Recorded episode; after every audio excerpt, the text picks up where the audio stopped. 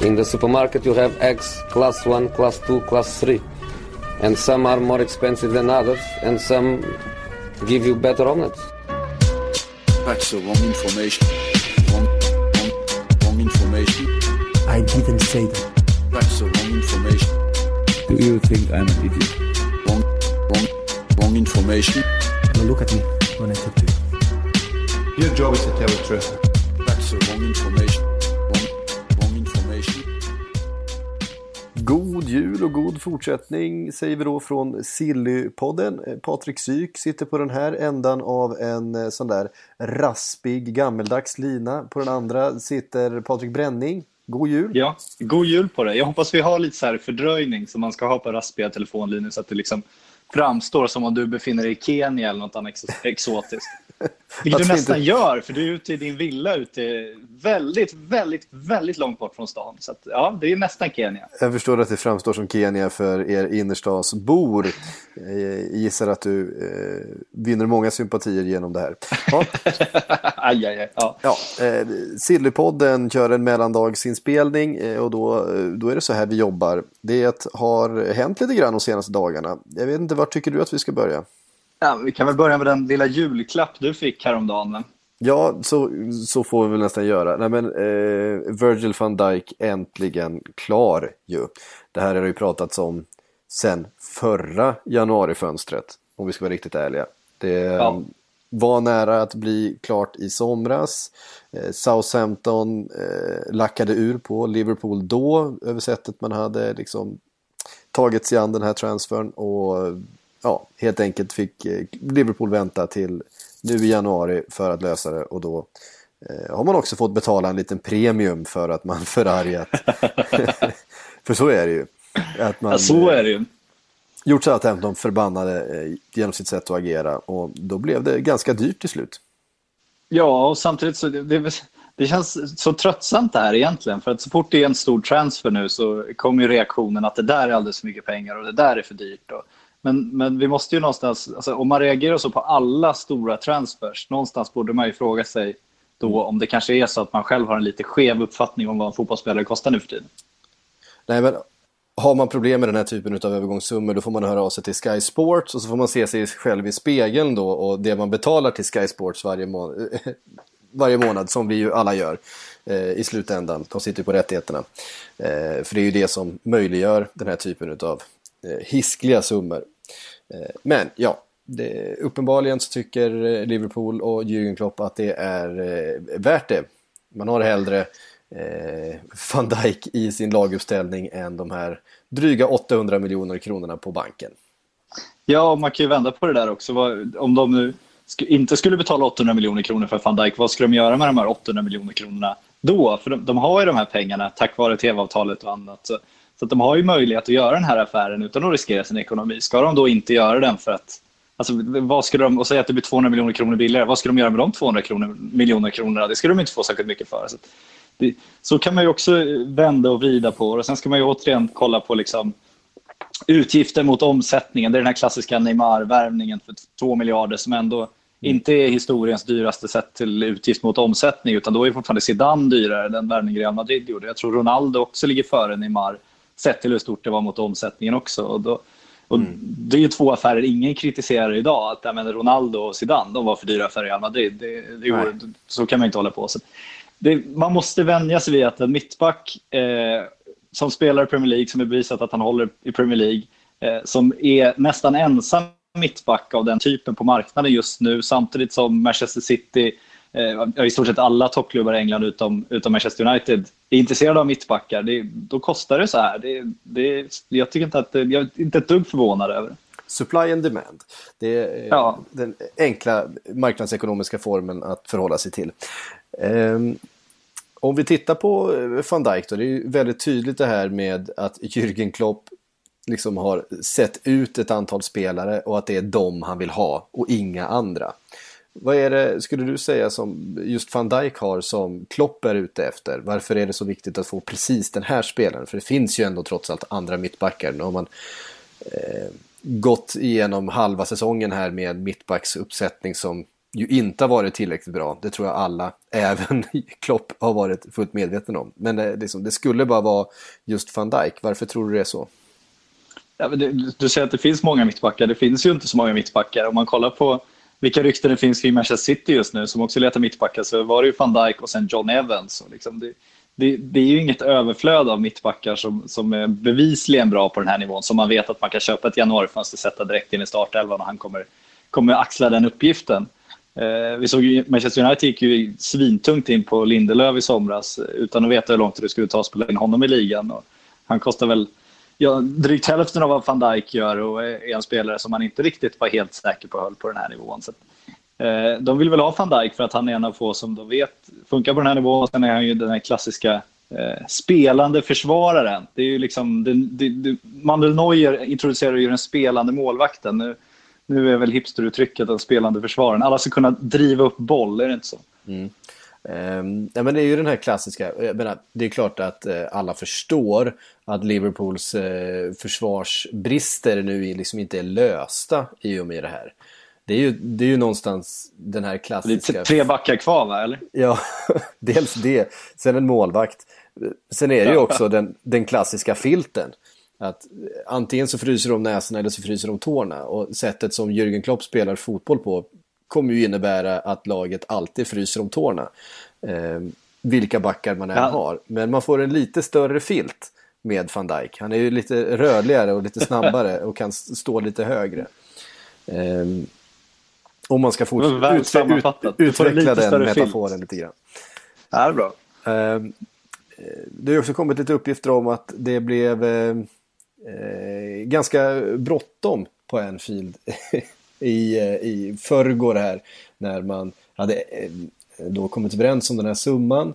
För helt plötsligt så seglade just Manchester City upp som eh, en eventuell eh, utmanare och att de skulle kunna kliva in på samma peng och erbjuda någonting annat och helt enkelt kapa den här affären så de fick flyga in ett läkarteam då från Bournemouth som skulle lösa det här så att det, man kunde få signaturen extra snabbt. Så att det var, det var a sense of urgency på Anfield att få det här gjort. För att man har lagt ner rätt mycket jobb på den här affären och det hade ju varit rätt snöpligt att tappa den till, till City i det här läget när man till slut är överens med Southampton. Ja, efter allt som hänt också. Sen är det intressant då van Dijk också hur han resonerar nu. För att han har ju Manchester City som, som är fullständigt överlägsna Premier League, är på väg att bygga en, en klubb som liksom verkligen kan bli en en Europa-etta till och med som man ju börjar ana nu. Mm. Eh, och ändå går han då till Liverpool. Tror, ditt Liverpool-hjärta, om du sätter det åt sidan, är det bara speltiden eller vad tror du han har hittat i Liverpool? Eh, nej, jag tror helt enkelt att, eh, man har sett samma sak, han såg ju en Naby Keita välja verkligen Liverpool, eh, trots intresse från andra klubbar. Ehm, och man har hört de här ryktena om Thomas Lemar i Monaco, att han också ska vara väldigt, väldigt sugen på, på just Liverpool. Det, det handlar nog om Jürgen Klopp, alltså den här karismatiska figuren, att man, eh, man vill spela för honom helt enkelt. Eh, mer än kanske för den här klubben och staden och sådär. Men jag tror att eftersom han då personligen har varit inblandad i Eh, scout, inte bara scoutningen men, men också the tapping up process. Ja. som vi vill ändå få, få, få vara ärliga med att det, att det rör sig om. Att det är det som faktiskt gör att, att spelarna eh, han, han, han är väldigt övertygande helt enkelt och väldigt karismatisk eh, och på sitt eget sätt att göra att spelarna blir sugna på att ansluta till hans projekt. Han är en duktig säljare på det sättet. Jag tror att det, det handlar väldigt mycket om det.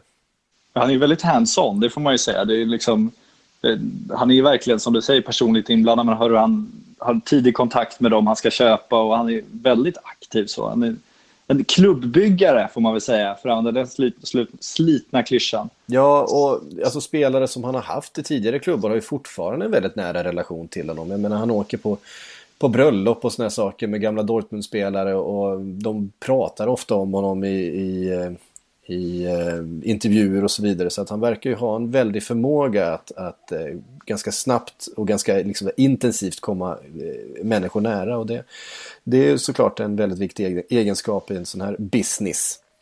Ja, det är kul att se hur det går med det också. För Mourinho var väl den som var var mest hyllad för att liksom bli mer eller mindre dyrkad av sina spelare. Man vet de här Materazzi-bilderna när han, han gråter i hans famn när han ska lämna Inter och sådär. Man har inte riktigt den bilden av att Real-spelarna sitter och mässar med Mourinho eh, sådär en söndag eftermiddag för att kolla hur läget är riktigt. Inte direkt. Eh, sen så känns det som att Mourinho har en, eh, en eh, plus och en minuslista. Och för de som ligger på pluslistan så tror jag att det är jäkligt härligt. Och han har ens rygg i alla väder och så vidare. Men hamnar man på minuslistan så tror jag att eh, tillvaron är desto tråkigare. Ja. Får se vart Zlatan är på väg. Ja, vi får väl se. Nu ska vi väl inte skriva av Zlatan riktigt så här snabbt, men han gjorde ju en en rätt slät figur senast, det får man säga. Eh, men ja, jag tror att sista ordet lär ju knappast vara sagt där. Om det är någon som gillar att komma tillbaks lite som en underdog och vara uträknad så är det väl Zlatan. Ja, lite så. Är, han kommer nog avsluta det på sitt eget sätt. Ja. Eh, Van Dijk klar. Nu har vi pratat färdigt om det, får vi väl säga, för den här podden. Eh, frågan är, vart lämnar det Manchester City? som eh, du skrev om i förra veckan va? Ja. Ehm, och som då också letar backar, både ytterback och mittback pratas det om. Det pratas ju om alla positioner när det gäller Manchester City. Det är ett tacksamt eh, mål för agenter att sprida ut eh, intresse, intresse kring sina spelare. Ja, så är det. Rent konkret, vad, vad tror vi om det här Manchester City-projektet som de befinner sig i och den här säsongen? Ja, men det, de är ett intressant mittbacksbehov ändå, för Company är väl ändå dags att ge upp snart. Alltså, hur mycket man än vill så känns det som det, det, det går liksom inte hållbart att, att tro att man ska kunna förlita sig på honom över en säsong så att säga. Eh, och då är frågan, då kanske det inte är den här reservmittbacken de ska in. Det kanske inte är Johnny Evans som ska in, utan de kanske måste gå in och, och leta rätt på den där riktigt, riktigt tunga försvarsförstärkningen. Och då är vi ju där igen. Anledningen till att Van Dijk kostar det här är att det finns ju inga solklara sådana namn direkt. Eh, där har de ett jäkla scoutingarbete framför sig att göra. Det, om man ska ta City, apropå det jag skrev då, det här med Abu Dhabi-ägarna och eh, den rätt eh, avskyvärda historierna kring den kungafamiljen. Så eh, det finns ju också en anledning till att Van Dijk kostar så mycket. För att de agerar på en marknad där det finns liksom en hel nation. Precis som PSG och Qatar så, eh, så påstår ju den här eh, researchen hos Human Rights Watch som vi har pratat med att, mm. att det är liksom Abu Dhabi som kontrollerar. Sheikh Mansour är bara en, en målvakt för, för liksom kronprinsen i, i Abu Dhabi som, som är den som styr Manchester City egentligen. Och eh, om det stämmer, vilket eh, han menar mycket talar för, vilket han också kan styrka med, med vilka personer som egentligen rör sig i Manchester Citys ledning. Och det, det fina faktum att Sheikh Mansour sett en match sedan han tog över klubben. Så, så eh, finns det ju vissa muskler där också som är svåra att snacka bort ekonomiskt, minst sagt. Mm. Eh, och vad tror du händer med, rent sportsligt med, med Manchester City nu med tanke på de uppenbara problemen som eh, Guardiola så, ja, så desperat uttryckte eh, tidigare här. För någon ska ju in. Det kanske blir Johnny Evans då? Ja, det känns ju som det mest troliga just nu. För det, alltså, kollar man på marknaden, vad har du för mittbackar? Det, alltså, de får inte loss Marquinhos nu direkt. Eh, Real sitter ju väldigt eh, hårt på sina mittbackar. Svårt att se, och det, det är ingen sån, sån här, något fenomen på väg upp som man hittat. Om man kollar de här italienska hyllade försvararna som man förälskar sig så mycket i så börjar ju alla de bli över 30 snart och det känns inte som det är liksom någon, någon större generationsväxling på gång där heller. Så det, det, det, är väldigt ont om mittbackar just nu. Mm. Eh, vi rör oss ner till Italien där eh, Dybala inte har fått spela ja. så mycket den här hösten. Det har bara blivit 12 starter eh, för Juventus. Och eh, det ryktas nu om att eh, det har en eh, orsak helt enkelt ett intresse från Paris Saint-Germain ska ha fått eh, Dybalas huvud lite turned och eh, att det ska vara en anledning till att han inte har fått spela helt enkelt eh, så mycket och att PSG känns som att de är eh, ute efter Dybalas signatur inom kort. Ja, vad fan ska de göra av honom? är väl den spontana reaktionen på allt det här. Eh, men någonting är det med Dybala. De säger ju i Italien att det, det beror på att han han liksom har fått någon slags eh, prestationsångest, att han känner att ansvaret är för tungt på hans axlar, att han inte riktigt har lyckats bära det. Samtidigt som eh, kritikerna då menar att han är oprofessionell och inte tränar ordentligt. Någonting pågår ju, något problem finns det ju. Annars är han ju såklart given i den där startelvan utan problem. Att PSG skulle köpa Dybala. Det ska bli kul att se vart PSG tar vägen i sommar. För att liksom, kommer de sitta still nu med Neymar och Mbappé och, och hoppas utveckla det där laget? Eller är det bara början på det de, de håller på med nu? Är det det nya projektet? Har de insett att det går liksom inte att och, och, bara förlita sig på, eh, på den här nya Parisakademin eller att, eh, att leta fynd eller bara värva från Sydamerika utan de måste gå in på de absolut största stjärnorna. Och då, då får de ju se sig omkring i sommar. Då kommer ju Dybalas namn dyka upp såklart. Då kommer en Harry Kane dyka upp så vet jag inte om han är mm. intresserad av att flytta till Paris. Den här typen av namn som finns är ändå klubbar som, som ändå säljer sina största stjärnor. För det tror jag Juventus skulle göra om de får ett tillräckligt högt bygg på Dybala. Och det är man ju säker på att Tottenham skulle göra om de får svinmycket pengar för Harry Kane. I den sitsen känns det ändå som de fortfarande är i. Ja, verkligen. Du eh, såg eh, rapporten också om att Alexis Sanchez var i Paris i veckan, va? eh, han ska ju dock bara ha varit där på, på lite ledighet. Ja, om jag inte missminner mig så tror jag att han är i Paris lite då och då. Jag har för mig att jag sett bilder av ja. den typen förut. Han gillar att semestra där, helt enkelt. Han, han gillar att semestra där. Samtidigt är det väl tacksamt att kanske åka dit, ta lite bilder med, Eiffeltornet och skicka till Arsène och, och säga vad man har bara. Det är ja. inte Uh, ja, på tal om Manchester City så uh, känns ju han väldigt sugen på att ansluta till det projektet. Uh, ja, och det känns väl, känns inte det klart. Alltså, det känns verkligen som det kommer bli så. Det är min, min magkänsla i alla fall att de sydde ihop det där i somras. Ja. Uh, de spanska tidningarna hade vi en hel del att säga om i somras, inte minst när det gäller Coutinho-affären. De svingar rätt hårt nu. De kör stenhårt på sin eh, silly eh, som vanligt i AS och Marca och så vidare. Eh, jag tänkte vi skulle börja hos AS som menar att eh, Courtois håller på att försöka bråka sig, eller han kommer enligt dem då. Det här är ju extra intressant när de har, någon rapport på att någon i framtiden kommer bråka sig bort för ett kontrakt. Är jävligt imponerande journalistik faktiskt. Men, ja, de är bra källor. Eh, så skriver de i alla fall. Chelsea goalkeeper to force move to Real Madrid. Eh, och det är ju i ögonfallande, inte minst för att eh, Courtois slog igenom i Atletico Madrid. Ja. Men också för att man då skulle lämna ett Chelsea i, eh, ja, som vann ligan förra året och som har satsat på honom. Eh, han är ju bara 25 år trots allt. Eh, och då skulle vara beredd att bråka sig bort från Chelsea till Real Madrid. Vad ger du för AS uppgifter? Alltså, man undrar ju vad som hände med Reals målvaktsjakt. För det var ju det där det berömda faxet som stoppade David de Gea. Sen, Precis.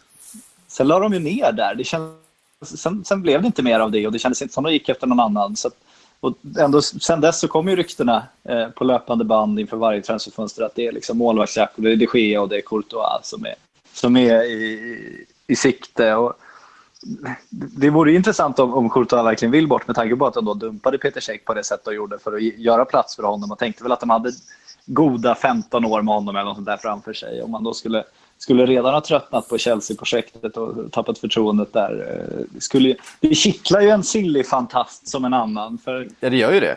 Ja, och David de Gea känns ju som han är ganska nöjd med Manchester United nu helt plötsligt. Eh, det är bilden man får utifrån i alla fall. Mm. Eh, då är det väl Courtois. Sen eh, får vi se, apropå PSG också, det, det pågår väl en debatt om de egentligen ska köpa en målvakt. De tittar på Pepe Reina för att ha någon slags backup till Ariola, men alla är väl inte lika övertygade om Ariolas storhet inför framtiden. Så skulle någon komma ut på marknaden så lär väl de också vara där och hugga.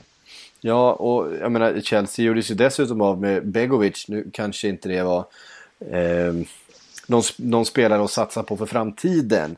Men man släppte ju ändå en, en målvakt som gjorde ganska många starter förra säsongen och gjorde det väldigt, väldigt bra. Eh, ja. Just med tanke på att man var man hade ju sin Courtois och det var så tydligt att målvakten som fanns där bakom, det var ju en andra målvakt för lång tid framöver. Eh, inte någon som skulle ges något direkt förtroende.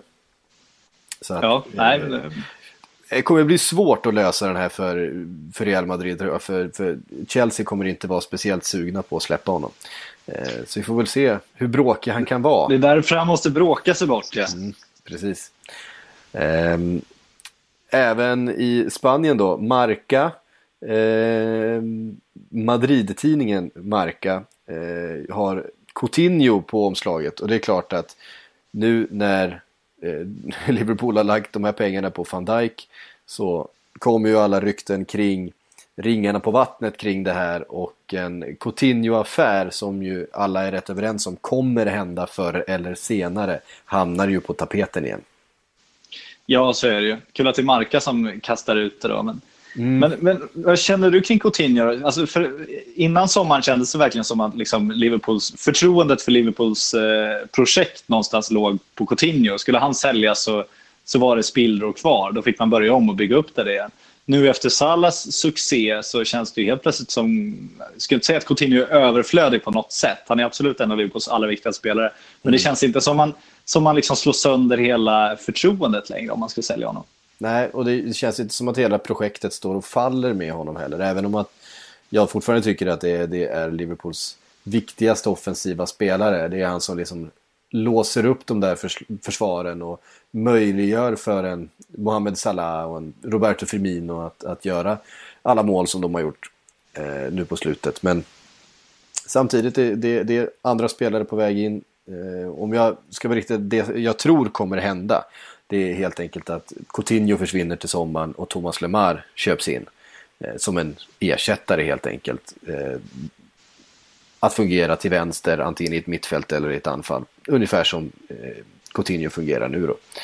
Eh, det är vad jag tror kommer hända och jag tror att det kommer hända till sommaren. Men det är klart att ryktena kommer ju nu i januari. Men samtidigt Barcelona, där de befinner sig just nu, köpa en spelare för så mycket pengar som de ändå kommer kunna köpa till sommaren, vad det verkar. Ehm, som, Ja, de de kommer inte inte använda, som, som, som de inte får använda till... Ja, men det var det som Marca skrev, Ja, att ja, de kommer nej. försöka lösa honom redan nu i januari. Ja, nej, det tror jag inte. Det de, att- det, de, det de skriver då är att det är då en D-day för Coutinho-affären. För att den 3 januari så ska eh, Coutinhos representanter helt enkelt träffa Barcelona för att lägga upp en plan för hur de ska genomföra den här flytten. Eh, och det är då det liksom ska kritas upp om man ska lägga budet nu i januari, försöka få honom för de resterande månaderna av den här säsongen eller om man ska lägga ett bud nu redan och sen eh, som börjar gälla i, sommar helt enkelt eller typ låna ut Coutinho till Liverpool sista halvåret eller något sånt. Vi får väl Ja, se. nej, det, ja, det blir väl sommar. Jag, dock inte lika... Lemar skulle jag ändå...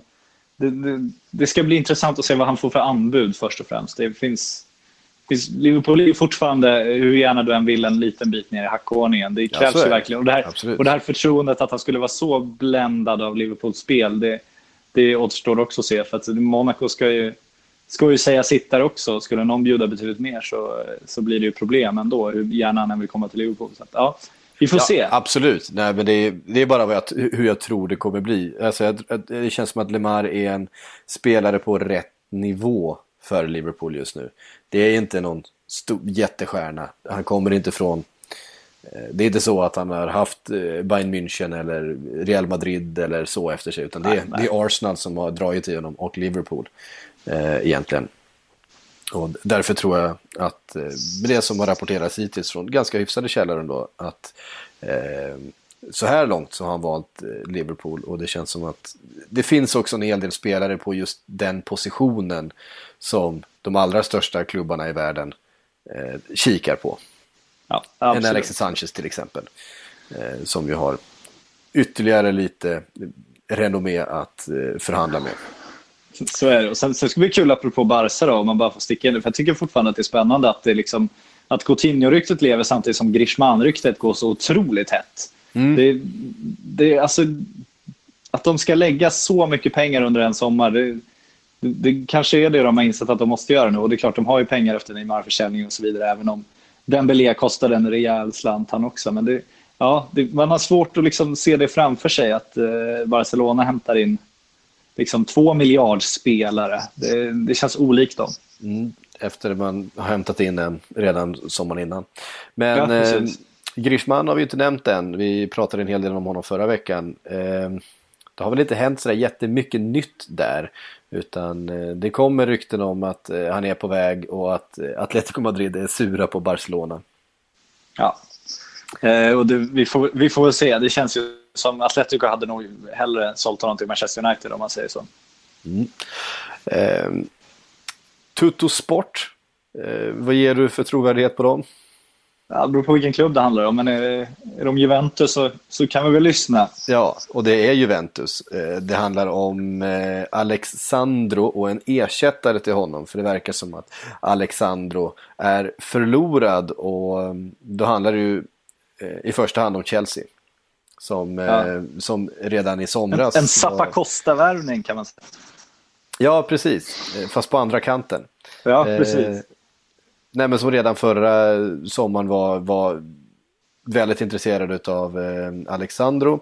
Eh, och det handlar om att eh, ersätta med den eh, utlånade eh, Spinazzola som Juventus då har eh, utlånat till Atlan- Atalanta. Men som Bergamo-klubben inte ska vara sugna på att släppa redan nu i januari. Och vi får väl se om man kan eh, förhandla sig till det på något sätt. Det blir kul att se vad, vad Conte gör också i Chelsea. Med, liksom, ska han lösa en till... Alltså är det Serie A han kikar på nu? Tänker han att han ska göra lite budgetvärvningar därifrån? Och hur går det då med den...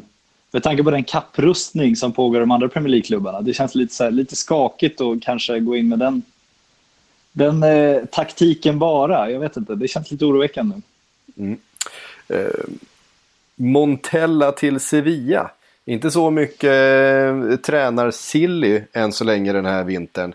Eh, det är väl eh, Swansea som ska tillsättas i England. Men eh, Montella till Sevilla känns ju, känns ju lite spännande ändå. Eh, Montella som ju inte hade någon, eh, någon kul session i Milan direkt. Nej, ytterligare en av de här gamla spelarna som Milan tänker att vad fan, tränarutbildning är väl inte så jävla viktigt. Har man, har man gjort några hundra matcher i Serie A kan man väl styra ett fotbollslag utan problem. Ja, Eh, han hade ju no- det är ju rätt några, sällan så. Ja, det är ju rätt sällan. Så han var väl i Fiorentina samt Åres där innan också. Men det, känns, det går väldigt snabbt med de här... För han är ju fortfarande ung också, de här unga nya tränarna som är gamla spelare. Alltså de här Gattuso och Montella-typerna. Det känns väldigt märkligt att de bara helt plötsligt har svinhög status utan att egentligen bevisa så himla mycket. Ehm,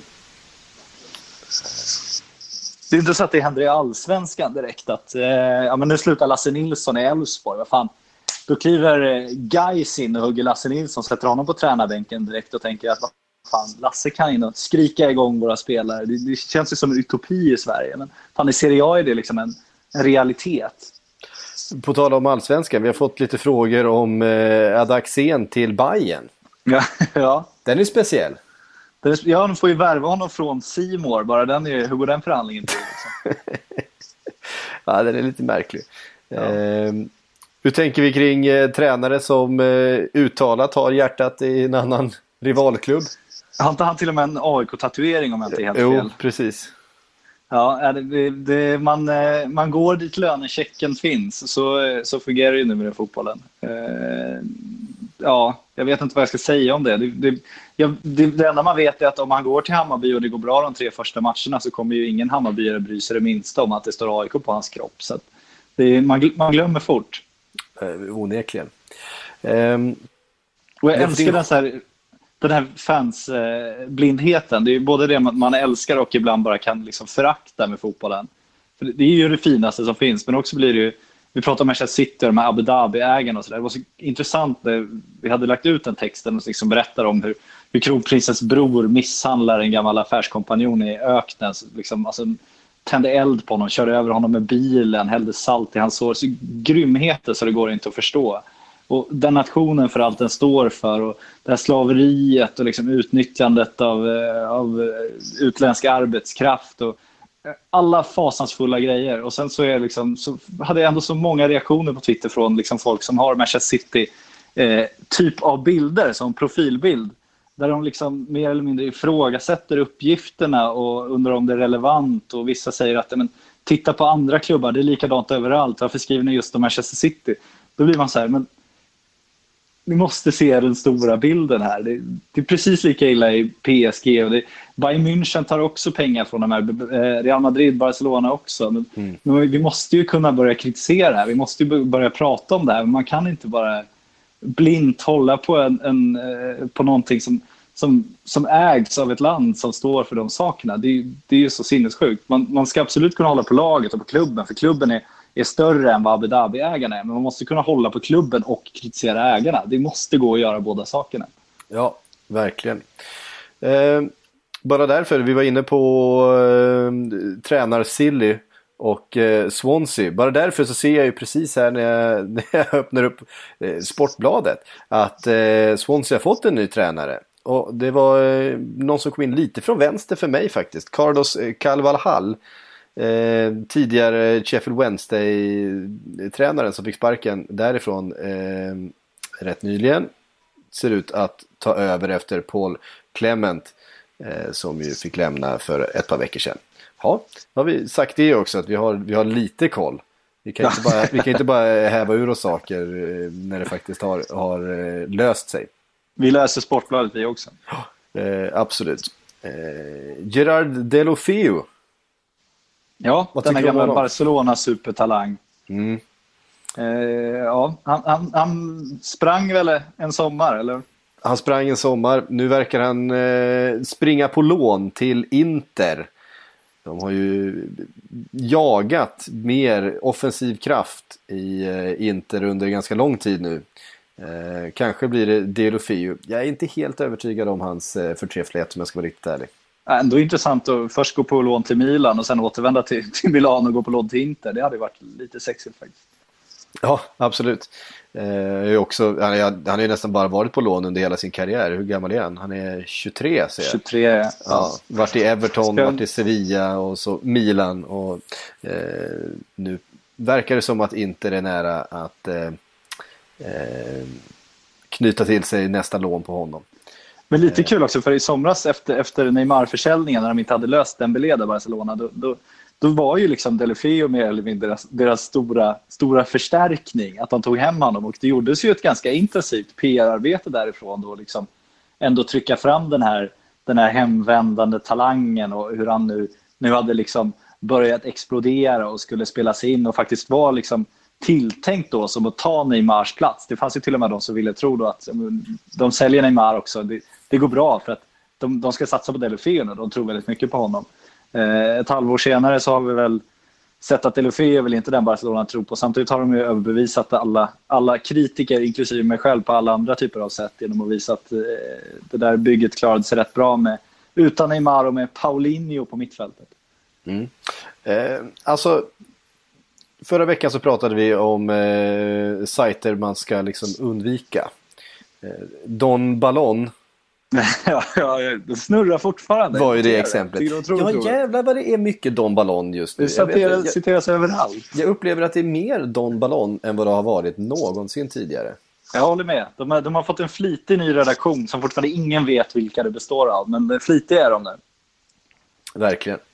Ehm, jag ser här också att eh, ja, det var ju det här ryktet om att Messi skulle vilja stoppa Coutinho-affären. Ehm, han ska nämligen vara den enda fotbollsspelaren i, i Barcelona. Det är hans mål. Ehm, Det räcker så. vilket, vilket trams ändå. Ja, de lanserar ju den, den klassiska, det, det, liksom mesta silly season-ryktet som, som har funnits de senaste åren. De, det skickade de ut i veckan igen och repriserade det här. Benzema till Arsenal, så de, de kör de ballong. Eh, Tottenham har ju en Harry Kane. Vi ska inte spekulera in i hur mycket pengar han vore värd om han skulle säljas idag. Eh, men det är rätt mycket i alla fall. Eh, däremot så har det varit lite tunt eh, där bakom. Nu pratas det om att Villarreals Cedric Bakambu ska köpas in. Han har gjort 14 mål hittills under den här säsongen. Han har ju haft en väldigt stark höst. Han har en utköpsklausul på typ en halv miljard kronor. Kan det vara något för Everton? Eller för, för Everton? För Tottenham? Everton. Ja, vi pratar ju om, eh, om Tottenham och det här känslan att man tycker att de, de inte ska leta efter en reserv till Harry Kane utan att de ska leta efter en till Harry Kane och sen eh, hoppas att liksom, alltså, ska de hålla sig kvar på toppen av Premier League, ska de bli en, en riktig titelutmanare så, så kan de inte bygga det här en startelva och en bänk längre utan de måste hitta 15 startspelare som får konkurrera. Därför känns det lite oroväckande med Babanko, ja, Bakambu. Där satt den. Eh, jag har inte sett så mycket spansk fotboll i år. Jag har definitivt inte sett särskilt mycket Villarreal i år, så jag ska inte säga för mycket om honom. Men, men det känns ju som han, han har gjort en stark höst, men innan dess så har det inte varit jättemycket snack om honom. Eh, och 26 år, ja, jag hade önskat att Tottenham eh, hittade något lite mer namnkunnigt om man säger så. Ehm, Så jag kan inte avvisa honom heller. Han kanske är helt Nej, har briljant ju uppenbarligen gjort en- lite av honom. Jag har inte heller sett eh, Villarreal speciellt mycket den här hösten, men uppenbarligen gjort en väldigt bra säsong med sina 14 mål. Ja, det är Eh, väldigt bra. Vi har fått en massa frågor och eh, ja, mycket av det som jag hade tänkt ta upp eh, hamnar i frågorna så vi kan väl bara plocka lite grann. Eh, jag har fått en från West Bay Gooner här till exempel. Eh, om den obefintliga scoutingen hos de nyrika engelska klubbarna eh, som eh, någonting bekymmersamt. Eh, nog måste det finnas en näve med, med mittbackar på planeten som är minst lika bra som van Dijk och inte kostar 750 miljoner. Men det är ju precis det vi var inne på att eh, det gör kanske inte det. Nej, det känns ju inte så. För när, när kom en... Alltså, tidigare i, i ungdomens glada dagar när man satt med sitt Championship Manager, då gick det fortfarande att hitta en, en supertalang i, Sydamerika eller en, en sensationell ryss eller någon, någon korean som dök upp. Liksom. Det, det gör ju inte det längre. Nu, sydamerikanska talanger, vi har ju Vinicius Junior som ju redan är, är köpt till Real Madrid. Eh, de, de, liksom, de, de löser ju dem när de, är, när de är 16 år vid det här laget. Om inte en utländsk klubb löser dem så är det en agentfirma det där. Så kan du ändå inte göra den typen av kap. Nej. Eh, Så, så det, det är välscoutat. Det är också därför van Dijk är så dyr. Det, jag tror att det, det är snarare det det beror på. Eh, förmodligen är det så. Vi har pratat väldigt lite Manchester United idag. Det har varit väldigt mycket United i de inledande poddarna här den här vintern. Men eh, José Mourinho eh, var ju ute och beklagade sig eh, häromdagen och pratade lite om andra klubbar. Eh, han anser inte att... Som han aldrig gör. Han Nej, pratar gör han aldrig ju om aldrig. andra klubbar. Det är respektlöst, säger han. Ja, precis. Mourinho anser, vi har fått från Jakob Ingesson här eh, som tar upp det här. Han säger att eh, Mourinho anser att eh, 300 miljoner pund inte är tillräckligt för att få United på samma nivå som City. Behöver man faktiskt spendera mer, till exempel en Grishman, eller finns lösningen på egna produkter? Lingard har ju presterat enormt bra på eh, sistone till, till exempel. Och ja, det ligger ju någonting i det Mourinho säger. Att eh, även att United har investerat väldigt mycket de senaste åren så är det ju ytterligare investeringar som behövs. Frågan är vart man ska hitta dem. Ja, precis. Och Griezmann eh, verkar de ju inte... Enligt de rapporter man läser nu så ska ju klubben varit mer sugen på honom än vad Mourinho var. Sen är väl det ofta en... Det kommer ofta en, någon typ av sån där förklaring när, när du förlorar en spelare, när du inte lyckats lösa det. De var bevisligen väldigt sugna på honom i somras, men då tackade ju han nej till slut. Nu fick de in Lukaku. Han är väl tillräckligt bra för att, för att bära ett Manchester United i Premier League. Återstår att se om han är tillräckligt bra för att bära ett Manchester United i Champions League. Och det är där, då måste du upp på, på eh, ja, men på de allra, allra största spelarna. Pep Guardiola sa väl det i veckan också, så här, om, om, om Manchester City är favoriter i Champions League, fick han väl frågan. Och svarade, men vart spelar Leo Messi? Ja, han spelar Barcelona. Ja, då är Barcelona favoriter i Champions League. Och det är ju det är enkelt att säga så, men det finns ju någonting där. För att det är ju de här spelarna som hela tiden återkommande avgör de där matcherna. Det är ju de spelarna som hela tiden återkommande bär sina lag till, till de största titlarna. Och du måste ju ha den typen av spelare. Och har Manchester United idag, vem i Manchester United idag är en sån typ av superstjärna att ett Real Madrid eller ett Barcelona skulle vara intresserade av att plocka över den spelaren, sätta direkt, honom direkt in i sin startelva. David de Gea, absolut. Har du någon mer? Ge mig en till. Liksom. Mm. Eh, Oskar Jakobsson undrar, Carrasco till Chelsea, hur Pogba också, troligt? ska jag säga. Pogba har de också. Det, Pogba det ska man ju säga. Verkligen. Han har ju varit lite avstängd. Men eh, längre fram, ge mig liksom, det, är där, det är den typen av spelare de skulle behöva tror jag också. Mm. Då, och där, eh, ja, räcker 3 miljarder räcker ju för att köpa en sån spelare, absolut. Men han ska väl värva sex spelare per fönster eller någonting, Mourinho. Så han Ja, precis. Eh, Det var väl det han sa eh, i samma veva där. Eh, Oskar Jakobsson som sagt, eh, Karasko Carrasco till Chelsea, hur troligt? Och han undrar också vart hamnar Milinkovic Savic, eh, mittfältaren i i Lazio där. Eh, och Milinkovic Savic är ju en spelare som är väldigt på tapeten just nu. Han har gjort en väldigt stark höst. Men ja, det, det har inte kommit något riktigt konkret om, om varken honom eller Carrasco. Nej, och Savic känns som så högt at- aktad talang nu så att där, det, det ska väl ändå vara en, en sommartransfer om något tycker jag. Mm. Eh, Erik Erle eh, undrar, vore inte ett byte William mot Alexis Sanchez eh, något som skulle gynna typ alla? Även fast det är en ovanlig Utom och Arsenal, svår då? manöver. Men William Ja, all- alla hade de väl haft Arsenal. nytta av. Ja, fast det med rakt byte med Alex Sanchez, ja, kontraktssituationen möjligen, men eh, ja.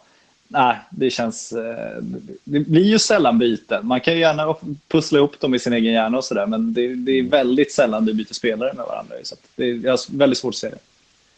Ja. Eh, Pontus A. Sundberg skriver, vem tycker ni Real Madrid ska hämta in som striker? Samt reflektioner på Benzema. Benzema-ryktena, de kan vi ju... Ja, kör på för fan. Ja, men vad ska de göra? Alltså, det, man har ju tröttnat på Benzema. Det är många som har gjort det. Det beror ju delvis på att han varit där så länge. Man gillar ju nyhetens behag. Man vill ju att det ska snurra lite spelare. Sen kan man prata så mycket man vill om klubbkänsla och så vidare. Det är klart man vill ha sina, sina kulturbärare. Men alla, alla fotbollssupportrar jag känner tycker också att det är kul när det kommer in nya stjärnor till laget. Och jag tror även Real-supportrarna Eh, det är inte Benzema som är deras kulturbärare, så de hade nog gärna sett lite nytt blod där också. Och då får man väl leta rätt på en superstriker. De verkar inte så intresserade av Alexis Sanchez och sådär, så att jag tror inte att de kommer ersätta Benzema. Och skulle de göra det så är det väl om, om Harry Kane skulle vara möjlig att få loss, för då blir det ju också det här, den där marknadseffekten de så gärna vill ha på sina värvningar. Mm. Ehm, hörde du Patrik, det var faktiskt eh, allt vi hann den här eh, onsdag eftermiddagen är det väl ändå? Fan, Ja, eh, torsdag är det. Torsdag är det. Tors, torsdag är det till och med. Det är mellandagar och du har zonat ut fullständigt. Det, det glädjer mig ändå. Ja, det, det är så det blir. Nästa vecka är tillbaks med eh, fler scoutingrapporter också. Jag sitter och filar på, det har dykt upp ett par nya intressanta namn. Eh, och mer snack om allting som rör silly season förstås. Och fler poddar och bättre ljud på poddarna kommer det bli också. Ja, det blir Igen. högre tryck nästa vecka igen. Hörrni, tack för att ni har lyssnat. På återhörande då. Tack Patrik för att du var med. Tack.